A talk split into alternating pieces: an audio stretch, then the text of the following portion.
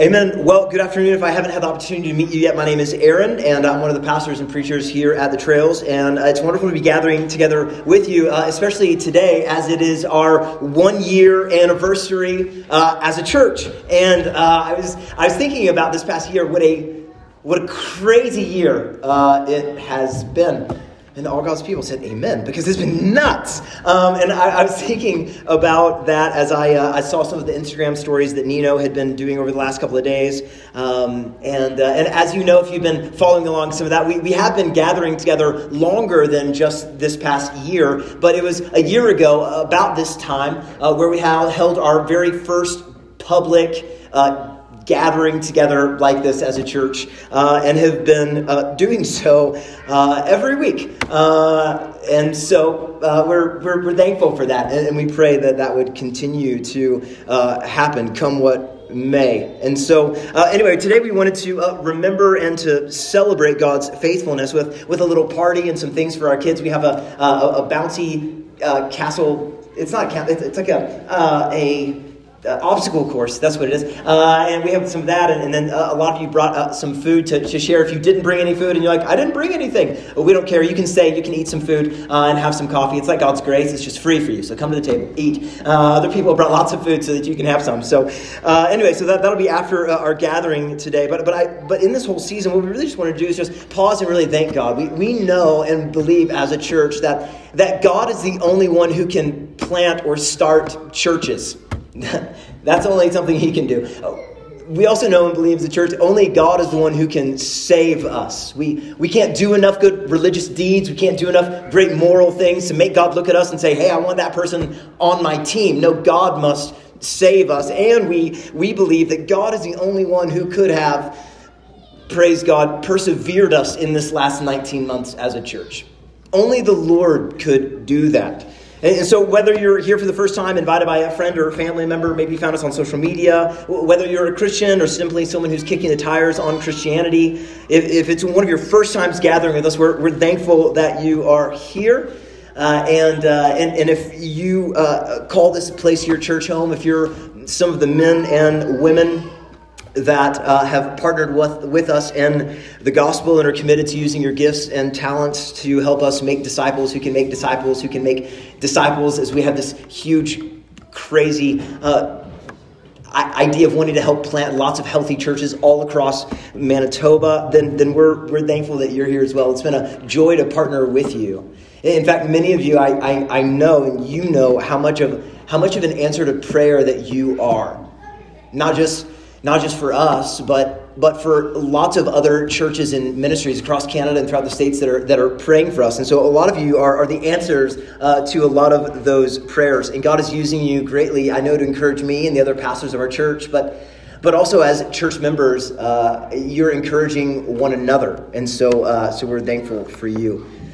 Uh, by, by way of reminder, before we dive into our text today, we, we have been walking through a study the last couple of weeks that we're calling Miracles, uh, as you can see behind me, where we've been examining some of the miracles that we see found in the Gospel of John. Now, the Gospel of John, it's one of the books in the Bible. It's located in what we call the New Testament, uh, and it's one of those books that tells us all about the life, death, burial, and resurrection of Jesus. Uh, and this book, uh, we call it the Gospel of John. It's written by a guy named John. Uh, that, that's why we, we call it that. He's the author of that book. He's, he's one of the disciples of Jesus. And he distinctly wrote down the teachings and the miracles that we found that we find in this book for a very distinct purpose. He tells us in John chapter twenty, verses thirty-one, that he does so, so that we may believe that Jesus is the Christ, the Son of God, and that by believing you may have life in his name. So he's distinctly chosen these teachings of Jesus and these miracles of Jesus and put them together in a book that that may be the outcome of it. Or, or as we read just before this, uh, Thomas, he he's talking to the risen Jesus, and he looks at him and calls him my Lord and my God. And, and so this is, that's John's great desire for you as you are walking through this book, that you would come to believe like Thomas that Jesus is your Lord and your God. And really, that is the greatest miracle that could ever possibly happen in your life. The greatest one that could ever happen. And so, so if you're here and you're not a Christian, you're wondering, man, who is Jesus and what he's all about? The book of John is a great place for you to study. In fact, if you know any Christians, it might be really good to, to read through maybe a, a chapter of the book of John and then call them up and say, hey, I didn't understand this. I need you to explain it to me. They would love that call. Also, they may not know all the answers, which is really great for them too, because uh, they can read it through and be like, I don't know. Uh, so so that you can help them learn God's word better, uh, and, and, and you can learn it as well. And if you are a Christian, it's a great place to be reminded of who Jesus is. As we've said a number of times through this series, it's a great place to anchor our faith as Christians, so that we may come to see that our greatest hope in life and in death is that we belong body and soul to Jesus.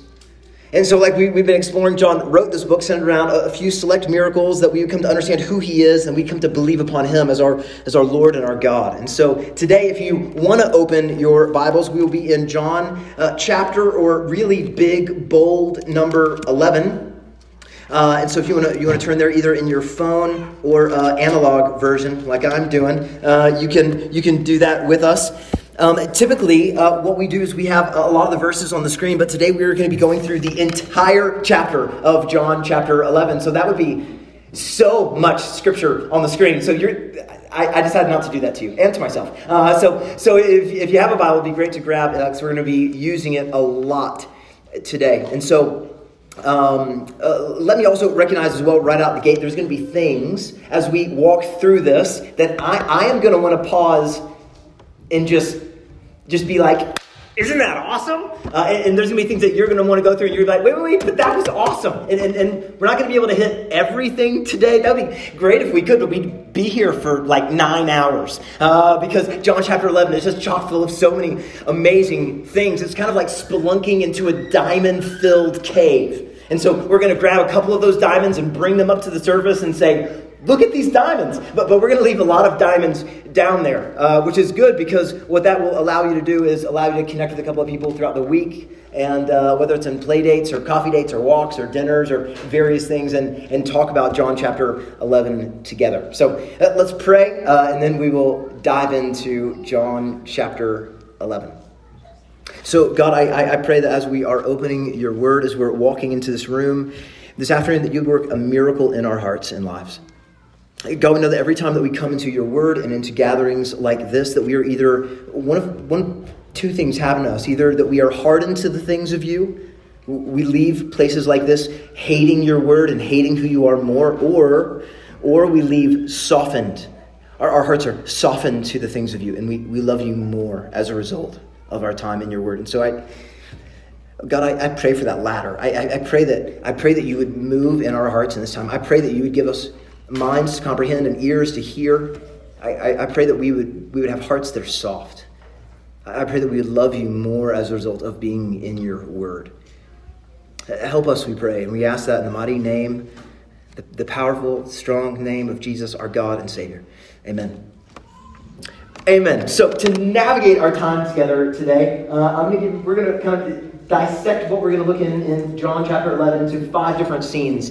Now, if you're looking in your Bible, does your Bible uh, do kind of roughly this?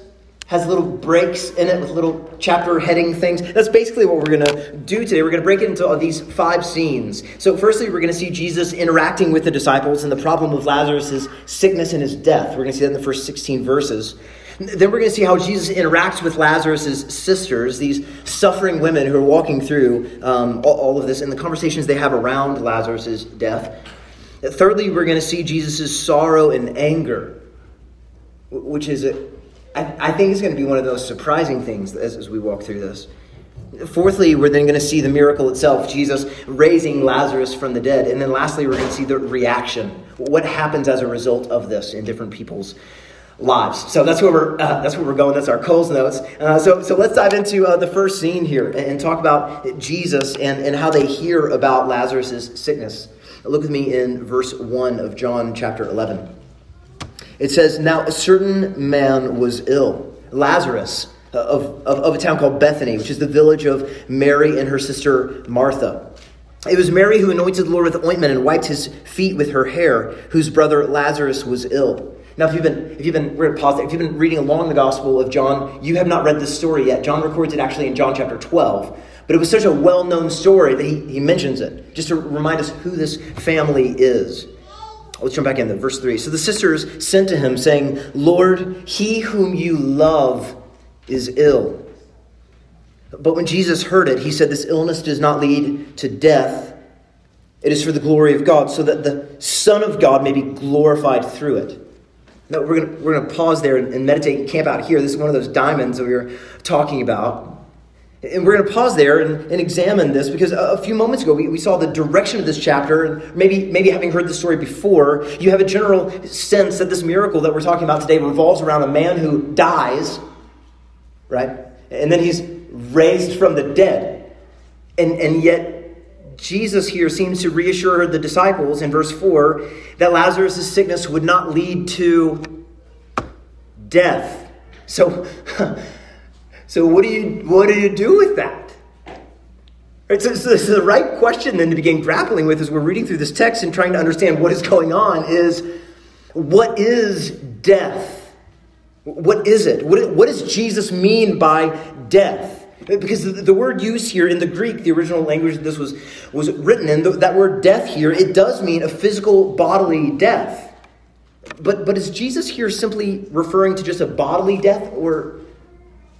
Or is he talking about something more than just that? And, and how does this, this illness that Lazarus has, how does it not lead to whatever death is? How, how does this not lead to that? And, and, and how is all of this going to be for the glory of God the Father and the glory of Jesus anyway? How is this good for these disciples and this family? And these are all going to be questions that we hopefully, I, I pray, will answer. I believe the text tells us them, but we need to start grappling with them, and it's good that we do so. And if you're ever reading through God's Word and you come across things like this, you should stop and be like, what does this mean? That's that's, that's a good and a godly thing to do. Let, let me pause here and say, though, is, is, isn't there something about this text already that reminds you of something we've discussed earlier in the Gospel of John? Doesn't this sound familiar? An illness that leads to the glory of God? An illness that is not brought about because of sin? That will somehow lead to the glory of God. Like, I don't know if you were here last week or listening to our podcast, but that was Matt's entire sermon. And here we are again. And this is meant to be a bell that just gets bang hit again of like the same kind of a story. If you want to look with me real quick in John chapter nine, that's where Matt was last week, the healing of the man born blind. At the beginning of that chapter, Jesus asks the, or sorry, his disciples ask Jesus if this man being born blind was caused by this man's sin, somehow in utero, or if it was his blindness was caused by his parents' sin. Why, why is this man born blind? They wrongly think that deformities and illnesses like this from birth are the consequences of sin. At least that's what they've been taught. And Jesus responds, you remember? It, it was not that this man sinned or his parents, but... But, he said, that the works of God might be displayed in him. Verse three, chapter nine, verse three. And, and we talked about how, how that man's blindness was providentially planned by God from before the foundations of the world. So that the works of God might be displayed in him. That, that Jesus would be glorified. And, and we talked about the teachings of Jesus afterwards. Uh, if you remember that, that there are those who can physically see, but spiritually, they're blind. And there are those who are physically without sight and, and yet spiritually can see. Matt talked about how, how fascinating that is. And Jesus' great rebuke to the religious leaders is they thought they could see, but they're all blind.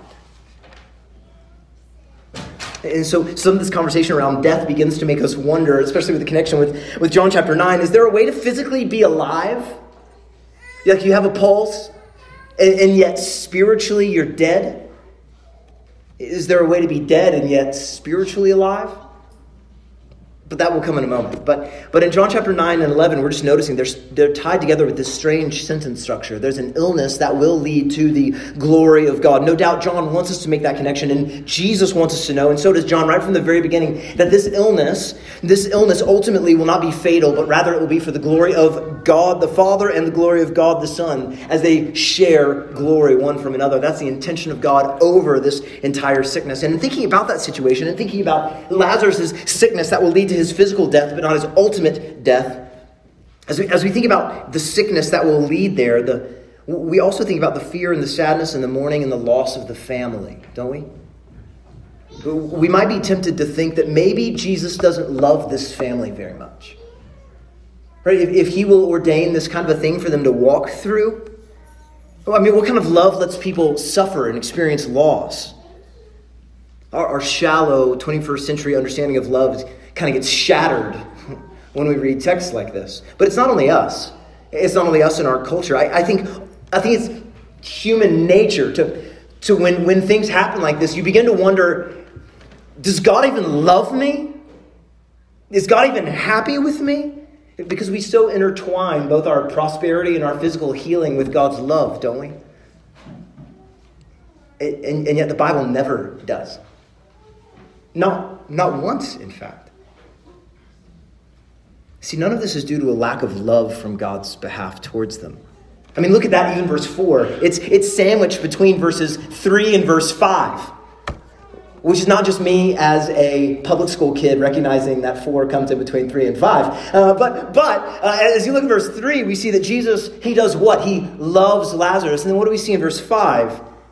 He also loves this family. It's not out of a lack of love. John wants to hammer that. Before and after he tells us that the sickness will lead to the glory of God. Not only that, later on, Jesus will leap, will weep at Lazarus' tomb, and, and the Jews will talk among themselves about how much Jesus loved Lazarus. So, so it's not for a lack of love that God has ordained this sickness and this temporary death. No, while we may be tempted to believe that health and prosperity are signs of God's love for us, we ought to remember that we can be sure that God's love for us remains true because of the cross of Jesus.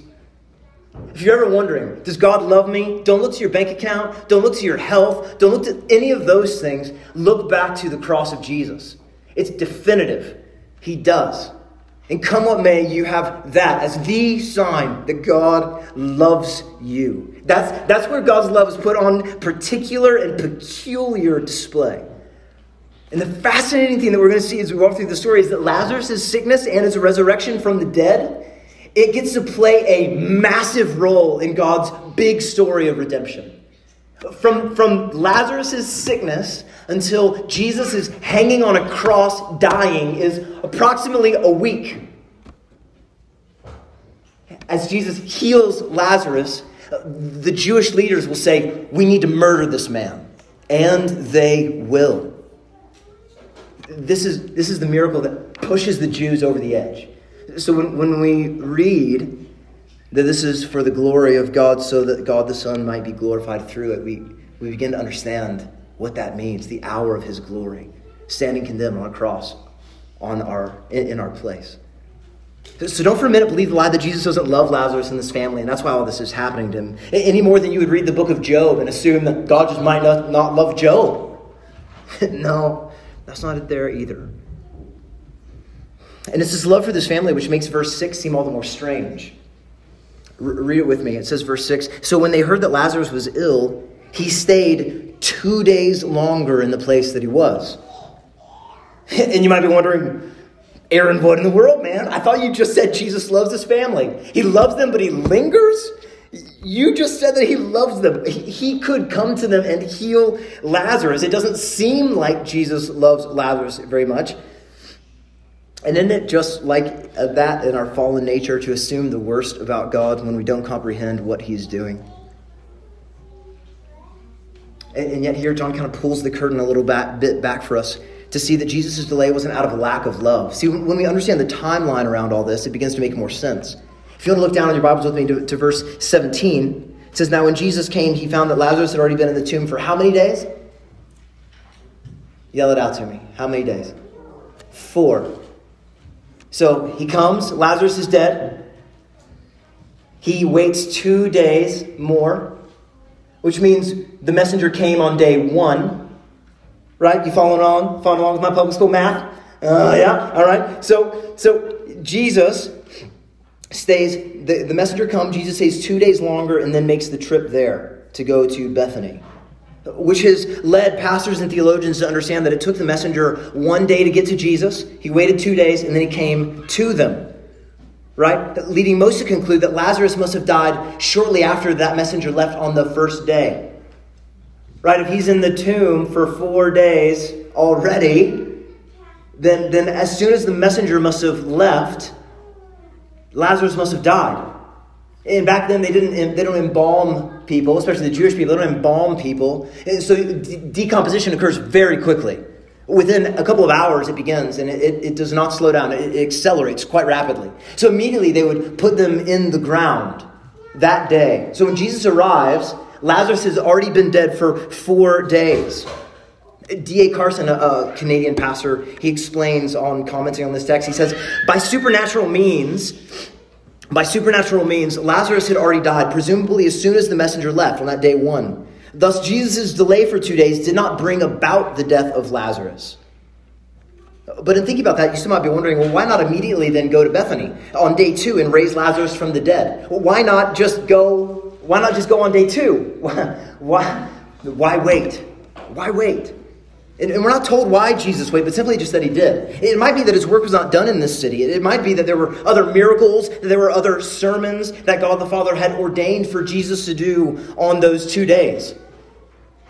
More ministry in the city where Jesus was, as Jesus' days on the earth were wearing thin. Remember, at this point, we're, we're like a week from Jesus being on the cross. And so maybe there were some very last things that God the Father wanted to do in this city where Jesus was. We don't know. But one thing that, that we do know is that he waited. We're not told why. But but one interesting thing to know about this is that in Jesus' day, there was an old wives' tale that Jews had come to believe that when a person's uh, when a person died, their soul hovered over their body for the first three days after death. But when the body or when the soul saw that the body was decaying, the, the soul would depart. So after three days, it was impossible, they believed, for someone to be raised from the dead. So, some speculate that God the Father had Jesus wait for this extended period of time, these two days, so that nobody com- could complain or, or claim that Lazarus wasn't really dead. You ever seen The Princess Bride? He's just mostly dead. Yep. And there you go. So, I'm glad I'm glad you've seen that, Jane. It's a good movie. Uh, just kidding. I don't know. Talk to your talk to your parents. Uh, but but it's a, it's a movie. And in that movie, uh, he's, he's mostly dead. And so they want to make sure, they want to make sure he's not mostly dead, but all the way dead. Beyond a shadow of a doubt, Jesus, Jesus knows, everyone knows this guy is dead. Uh, but then verse seven tells the disciples, uh, he tells the disciples they're going to go to Judea again. And then verse eight, look with me, it says, the disciples said to him, Rabbi, the Jews were just now seeking to stone you, and you're going to go back to Judea again? And Jesus said, are there not twelve hours in a day? If anyone walks in the day, he does not stumble because he sees the light of this world, the sun. But if anyone walks in the night, he stumbles, usually over a pet or a Lego. He says, Be- because the light is not in him. It's an interesting turn of phrase there. See, the disciples don't need to be afraid of the Jews trying to stone Jesus. Jesus has work to do, and as we've already talked about, he's the light of the world. He's unkillable until the day that God the Father has appointed for him to die, and that day is not by getting stoned by the Jews, but rather being crucified. And so he's unkillable until the day where Jesus will lay down his own life of his own accord. Until then, he has work to do. So he looks at all these boys around him that are like, but Jesus, we might die. And he's like, buck up, guys. Let's get on with it. And I love that one of the great things that he does is being so gracious and kind to Lazarus' family in the midst of one of the hardest days of their life. A family that he does love so dearly. So verse, verse eleven says, after saying these things, he said to them, our friend Lazarus has fallen asleep, but I'm going to go wake him up or awaken him. Which is a euphemism commonly not used in the Bible. Falling asleep is not normatively talking about someone dying. And so the disciples don't understand what he's saying. They they say, Lord, if he's fallen asleep, he'll recover. Right? You get a cold, you get a flu, you sleep a little bit, and, and you kind of get better. But but John clarifies this for us in verse thirteen. He says, now Jesus has spoken of his death, but they thought he meant taking a rest and sleep. Then Jesus told them plainly, Lazarus has died. And for your sake, I'm glad I was not there so that you may believe. But let us go to him. And I love the way that verses fourteen and fifteen is structured. The structuring around sentences really fascinates me. We see Lazarus has died, and he says, for your sake, for the sake of the disciples, that is the reason why he is glad he was not there. It seems like a strange thing to say, but, but he tells us that immediately. He's glad not, not, not because the, his friend Lazarus died, not because of the sorrow that this family was going through, but so that they may believe. And I think that when John penned this phrase here in verse fifteen, he had in mind the intention of him writing this book anyway. Remember we said at the beginning of our time together that John records all the miracles and the teachings of Jesus so that we would come to believe upon him, and we may have life in his name. So likewise, Jesus is glad that Lazarus has died because of what is about to happen. Raising him from the dead is something that will have never happened before and will lead to their faith in him as they see it. Now, now Jesus has raised people from the dead before. Do you remember he, he raised the little girl up from the dead? And, and there was there was that young man who had died and he was in the coffin on his way to being buried. Jesus did heal and raise those people from the dead. John doesn't record those. All he does, though, is record this one. Because all those, I, though, though miraculous, none of those people were dead for four days. And this miracle would have such a profound impact on these disciples and on everyone who heard about it, because this is the kind of thing that was impossible. The dead raised back to life. Only God can do that. And Jesus is glad because he wants them to see and believe things that they will not see and they will not believe were not for this.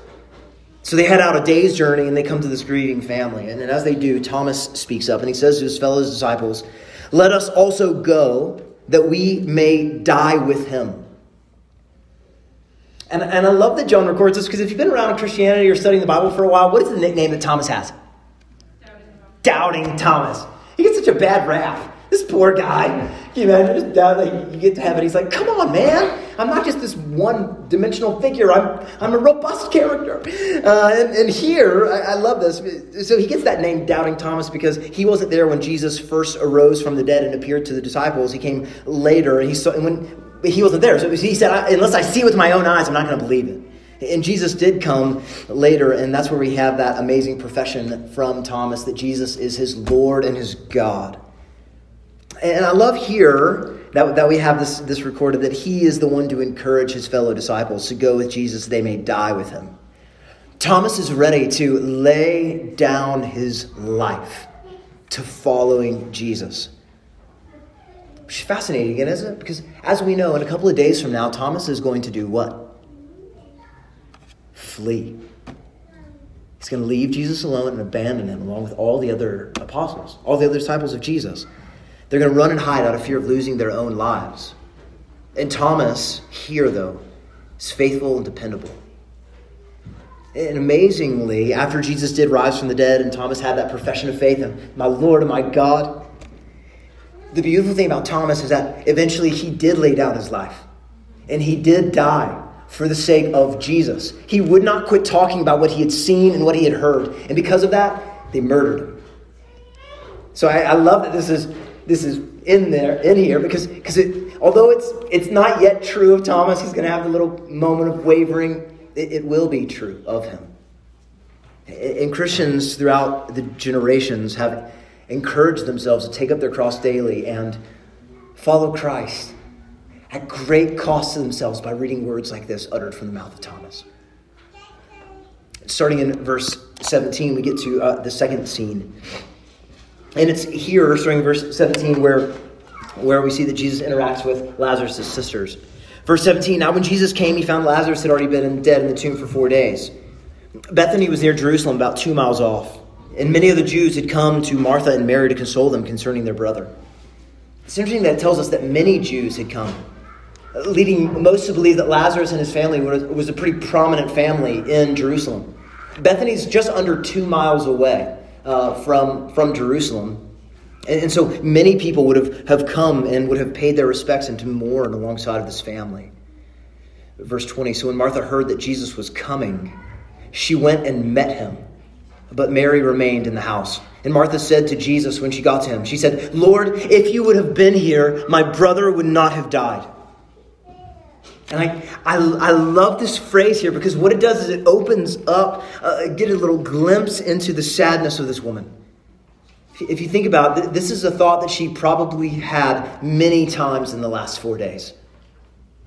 Think about it. Her brother died. They send for Jesus. Jesus doesn't come that day, the next day, the next day. And he finally comes. And, and her response when she finally sees him is, "If you would have been here, maybe things would have gone differently."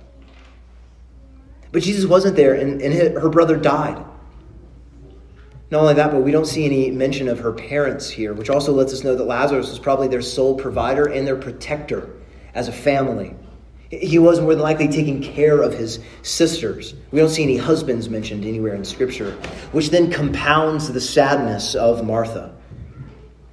And this next phrase that she says is an interesting one. Look with me at verse twenty-two. Martha says, "But even now, even now I know that whatever you ask from God, God will give you."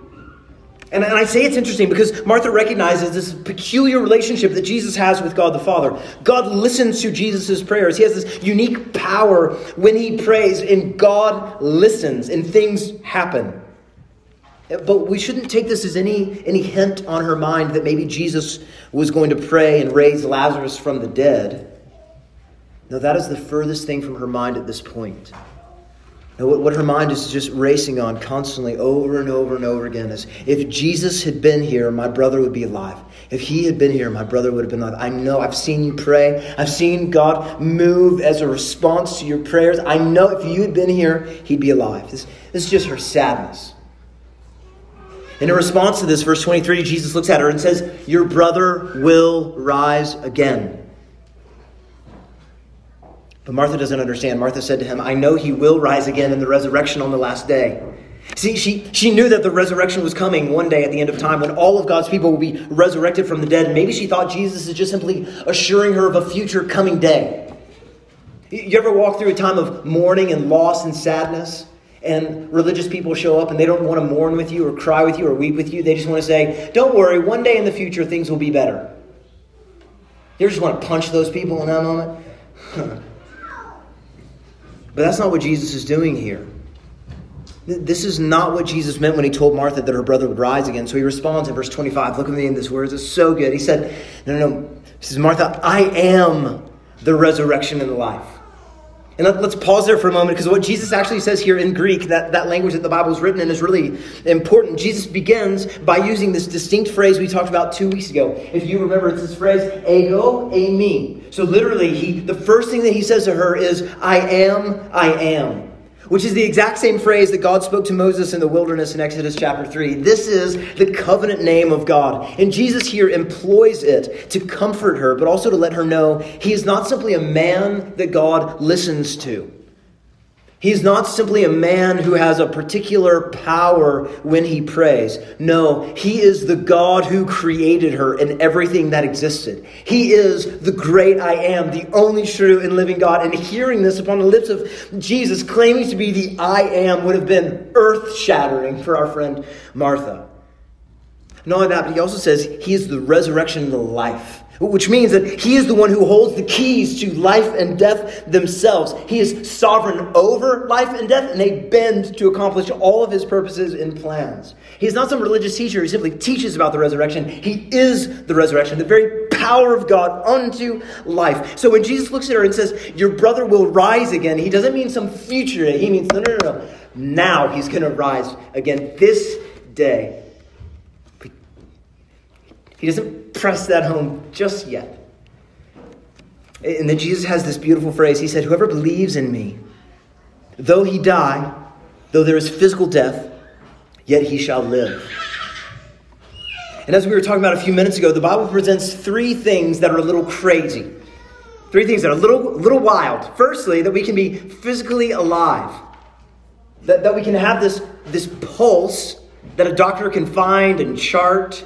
But we can be spiritually dead in our sins, headed towards an eternity of facing God's just judgment against our many sins. Alive physically, but dead spiritually.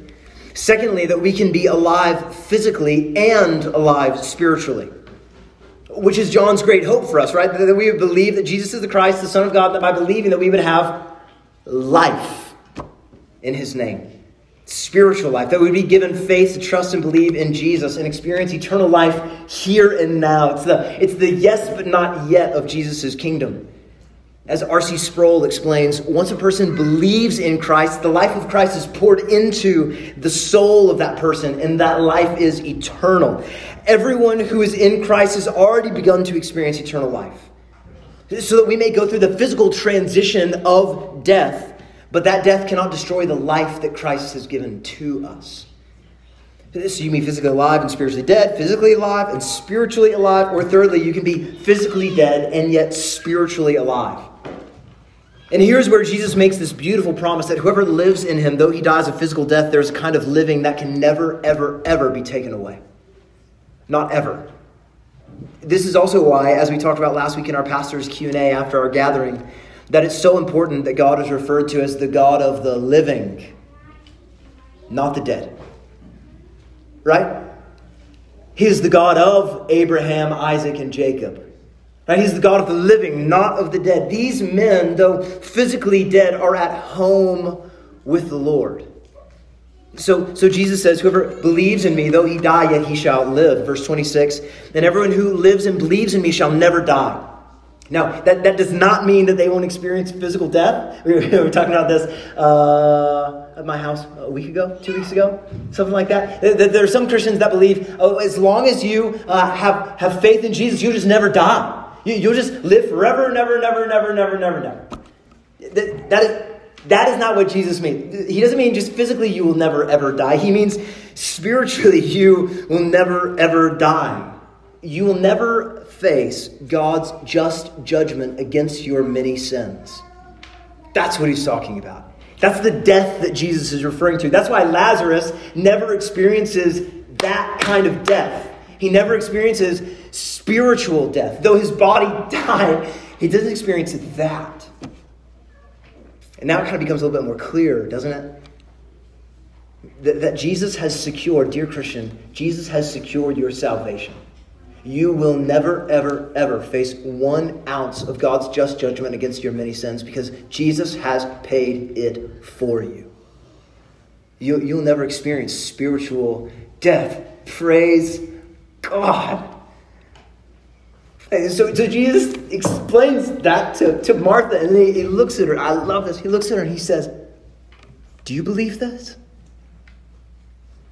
Let's just consider everything that Jesus just told her. He's asking, do you believe I'm the great I am, the covenant God of Israel, the only true and living God? Do you believe I am equal with God the Father? Do you believe that I am sovereign over life and death? Do you believe that I give eternal life? It belongs to me. Life that is never ending and abundant and can never be taken to you, and that life and death belong to me, and I wield them how I wish. Do you believe that I give eternal life, life that is never ending and abundant, can never be taken away from you, even when this physical life ends? There is a life to come found only in me. He looks at her and he says, do you believe this? She said to him, verse twenty-seven, yes. Yes, Lord, she said. I believe that you are the Christ, the Son of God, who is coming into the world. And her statement of belief here is astounding, isn't it? It's the exact hope of John that we would see the miracles of Jesus and hear the teaching of Jesus and come to this exact same conclusion. Martha is held up here as an example for us to follow and says, look at her faith. Follow it and imitate it. Right? Remember John twenty, thirty, and thirty-one? These things have been written that you may believe Jesus is the Christ, the Son of God. What does she say? I believe you are the Christ, the Son of God. Ha! And by believing, she now has life in his name. And so in seeing the response of this woman, the question inevitably turns to us, do you believe this? Have you trusted upon Jesus yourself? Is he your God and your Savior? And immediately after this confession, verse twenty-eight tells us that when she had seen this, she went and called her sister Mary, saying in private, teacher is here and he's calling for you. When she heard it, she arose quickly and went to him. Now, Jesus had not yet come into the village, but was still in the place where Martha had met him. So when the Jews who were with her in the house consoling her saw Mary rise quickly and go out, they followed her, supposing that she was going to go to the tomb and weep there. A very common practice. Verse thirty-two, now when Mary came to where Jesus was and saw him, she fell at his feet, saying, Lord, if you had been here, my brother would not have died. Isn't it shocking that both of these sisters come to Jesus and say the exact same thing? If you had been here, my brother would not have died.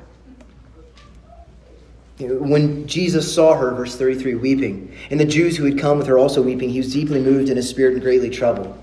And those words right there move us into the beginning of our next scene. And these phrases here, they're really interesting. They, they mean much more than Jesus is simply visibly upset or troubled. Like maybe Jesus is just crying or just moved to sympathy. Like, like you see one of those commercials on T V and you start weeping. Maybe it's just the dads in the room. uh, but, but this is not what this means. No, the imagery here in the Greek, the original language here is, is that Jesus is experiencing such immense and great anger at this moment that he literally has a visceral response, a snarl, a distinct angry noise issues forth from him. Huh. This is the same word used elsewhere of a, of a horse, a really angry horse that snarls when it's upset. Or, or an angry junkyard dog that snarls when it's upset. This is the same imagery of Jesus here. This snarl issues forth from him. His great anger issues this forth. So you might be wondering, why, why is Jesus so angry? There are many guesses as to why, but I tend to agree with R C Sproul again. He writes, personally, I think that which caused the anger of the Son of God to boil up and overflow in his spirit was that he was in the presence of the ravaging destruction of the greatest enemy of mankind, death. This was his enemy. This was the foe that in only a few days he was going to confront head on in the throes of agony as he would experience death on the cross, dying to conquer death itself. And so seeing the, the ravaging destruction of death on these people that he loved so dearly, and thinking of his own death in a few short days, Jesus has this righteous anger that just issues forth. And this is the kind of righteous anger as well that, that we feel, isn't it? When people that we love walk through various sicknesses, when you leave that hospital room and, and out of your mouth comes, I hate childhood childhood cancer. Out of your mouth comes, I hate M S. I hate Parkinson's. I hate this thing. These things that ravage our bodies and the bodies of those that we love. It's good and it's right and it's holy to hate these things. And it's good and right to see God also hates these things. It's good and right to know that. Sometimes we might be tempted to think maybe God doesn't hate these things. We may be wondering, does God have any anger at all towards the effects of sin upon us as his people? We forget the great lengths that God has gone to bring salvation to the world. And yet right here in John eleven, this is a great reminder to our suffering hearts when we walk through sufferings of various kinds here on the earth. Our suffering does not go unnoticed by our God. Friend, that will preserve your heart in the midst of many dark nights of the soul. And isn't it so beautiful that Jesus chose to knowingly walk into this affliction and mourning and weeping of these dear friends, people that he loved, and to see that he's also moved by this death? Brother and sister, don't, do, do you wonder if God is moved by the mourning and sadness in your life? Look to Jesus.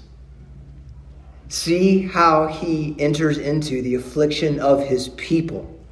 He does not chastise them for their weeping and mourning. No, he joins them in it. Note here as well that the most holy emotion to this kind of ravaging death is anger. As we'll see in a moment, it's an appropriate response in time like this is to weep.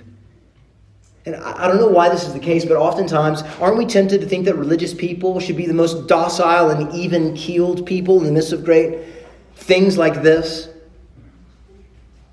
That, that we should be the kind of people when walking through great sadness that we should be rather stoic, reminding ourselves of our future hope in God, and, and that that's the idea of, of a great holy person, is how unmoved they are by the things in this world.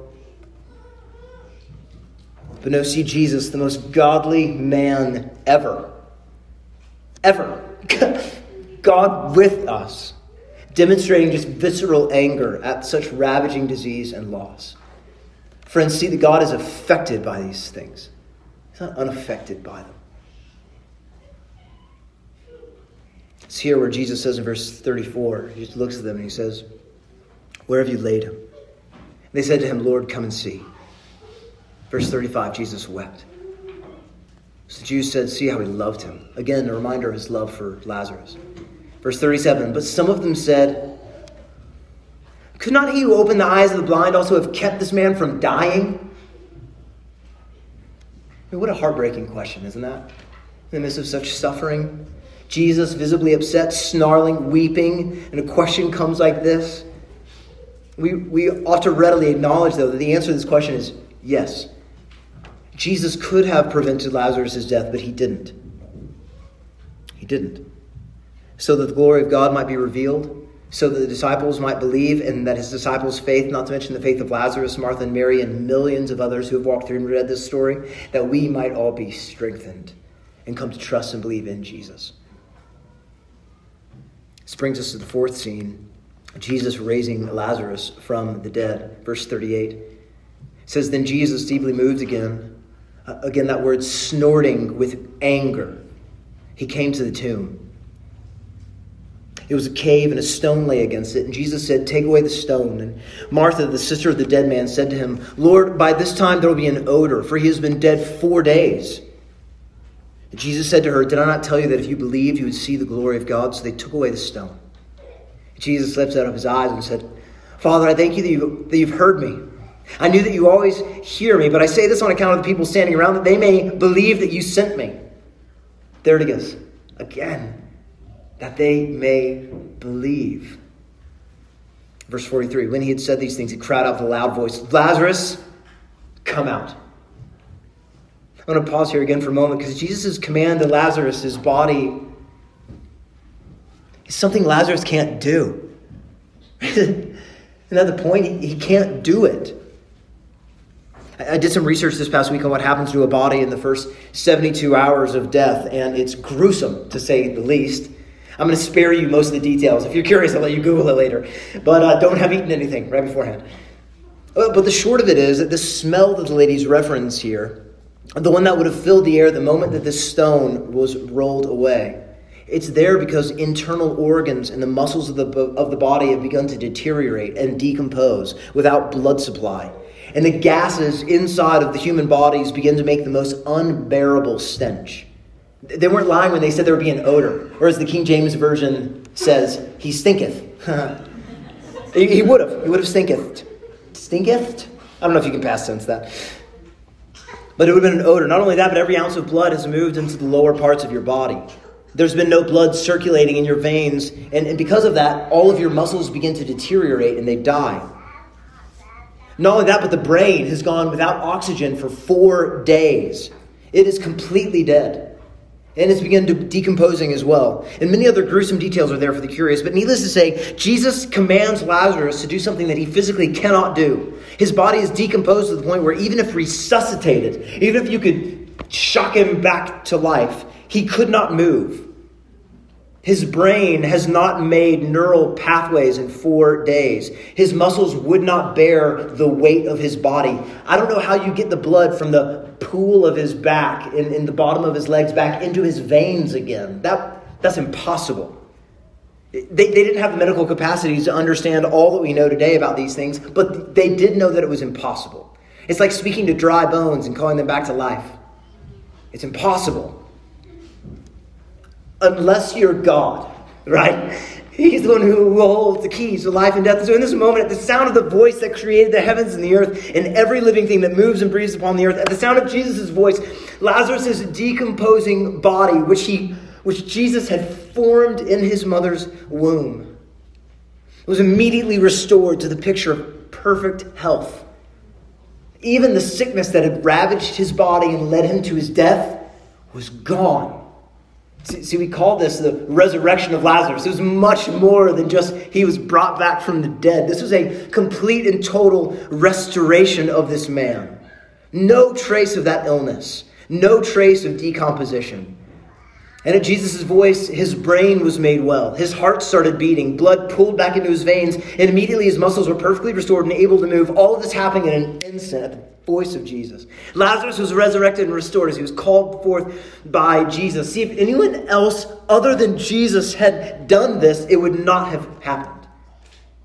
As Augustine so famously said, give what you command and command what you will. And so Jesus commanded Lazarus to do what only Jesus could give him the grace and the power to actually be able to do. And he came forth. Look how verse forty-four explains it. It says, the man who had died, he came out, and his hands and his feet were bound with linen strips, and his face was wrapped with a cloth. I was thinking about this this week, as if it wasn't difficult enough for poor Lazarus to get up and to move. His hands and feet are bound, and he can't see anything. Isn't that wild? And yet his body, somehow at the command of Jesus, is just like, okay. Like, it just goes. Like, can you imagine how crazy it would have been for Lazarus? He's just standing there all of a sudden. He doesn't know what's happening, and he's just standing somewhere. He's standing there. And nobody had ever seen a miracle like this before. Can you imagine all the other people? They see him just walk out like, what is happening? Who has the power to do these kinds of things? Jesus must be the I am. He must have authority over life and death. And then I love this. Jesus looks at those around him, probably to Martha and Mary, and he says, unbind him and let him go. Isn't that wild? The more that I thought about that this week, it made me more and more in awe of Jesus. I mean, imagine this is you. Jesus has just now come and brought back someone that you love from the dead. And he looks at you, and you are in complete amazement. And he just looks at you, probably with a little smile, and just says, go let him free. He invites you to run up to this person that you lost, that you thought was gone for forever. And he allows you to run up to them and to take off that thing off their head and to see their face. And I imagine Lazarus is just sitting there smiling. Like, what else would we do? Maybe, maybe in amazement, I don't know. But, but in seeing your face and, and, and then the hearing everything that had, had gone on and transpired, I can imagine just immediately after that, there's tears of joy. There's tears of sadness. There's there's them unwrapping him. Then later that night, can you imagine dinner table later that night? They're just sitting there looking at him like, you're alive. Like, they just keep touching him, right? Like, I can't believe you're alive. The next morning, they wake up, and they're like, was it a dream? They run into his room, and they're like, no, he's alive. All of this would have definitely gone on, to be reminded all over again of Jesus' deep love and his deep care for this family, to know that Jesus is, in fact, the resurrection and the life. There's no one like him. He is the Christ, the Son of God. And we should rightly be astounded at this, that Jesus has the power and the ability to bring people back from the dead, from physical death, but also from spiritual death. See, it's no wonder that Christians read this story and immediately what is brought to mind is our own spiritual life. For we know from reading God's word that we too were once dead in our sins, unable to please God as we ought, and we were born from birth and by nature as rebels against God. It's not like we got corrupted somewhere along the way by a wrong crowd, but rather we found the wrong crowd. And they affirmed whatever it is that we wanted them to affirm. We were physically alive, but spiritually we were dead. And in essence, we were all guilty of the same sin of Adam and Eve. Our first parents, we wanted to be like God, deciding for ourselves what is good and what is evil. And we were all dead in our sins, deserving nothing but the wrath of God against our many sins for all of eternity. But God intervened. He sent people into our lives to share with us the good news of Jesus and people to help us understand the Bible in various ways. And we were called to come and to follow Jesus, the great shepherd. We heard his voice calling out to us. And we were given faith by God the Spirit to believe that we are sinners and deserve nothing before God except judgment, but also that Jesus had come and stood condemned in our place. And that if we came and we confessed our sins and repented and believed upon Jesus, that God would be faithful and just to forgive us of our many sins and to cleanse us from all unrighteousness. We who could never deserve it, who were dead, were called to life. God called us to himself and saved us. By grace we have been saved. He called us out of death into eternal life, undoing the effects of decay and decomposition, and giving us brand new hearts. He justified us and brought us into his family. There's an, there's an old hymn that says it this way. It says, long my imprisoned spirit lay, fast bound in sin and nature's night. Thine eye diffused a quickening ray. I woke. The dungeon flamed with light. My chains fell off. My heart was free. I rose, went forth, and followed thee. Amazing love, how can it be that thou, my God, shouldst die for me? And friend, if you have not repented of your sin and turned and believed upon Jesus and you hear him tenderly calling you today, don't delay any longer. He will be merciful to you and forgive you and cleanse you and give you eternal life. This can be your story just as it is mine. Trust me, if God can save somebody like me, you are easy. And, and this miracle of Jesus is not simply astounding. It, it, it's, it's glorious and it's inviting us. But let's look real quick just at the, at the responses that we see. In verse forty-five, many of the Jews, therefore, who had come with Mary and had seen what he did, believed in him. Isn't that a great thing? It's John's hope. Friend, may that be you today, that you would, you would, you would have this right response. Verse forty-six, it says, but some of them went to the Pharisees and told them what Jesus had done. So the chief priests and the Pharisees gathered the council and said, what are we to do? This man performs many signs. If we let him go on like this, everyone will believe in him. And the Romans will come and they will take away both our place and our nation. But one of them, Caiaphas, who was high priest that year, said to them, you know nothing at all, nor do you understand that it is better for you that one man should die for the people, not that the whole nation should perish. Verse fifty-one, he did not say this of his own accord, but being high priest that year, he prophesied that Jesus would die for the nation. And not for the nation only, but also to gather into one the children of God who are scattered abroad. Verse fifty-three, so that from that day on they made plans to put him to death. Isn't it wonderful here that Caiaphas spoke better than he knew?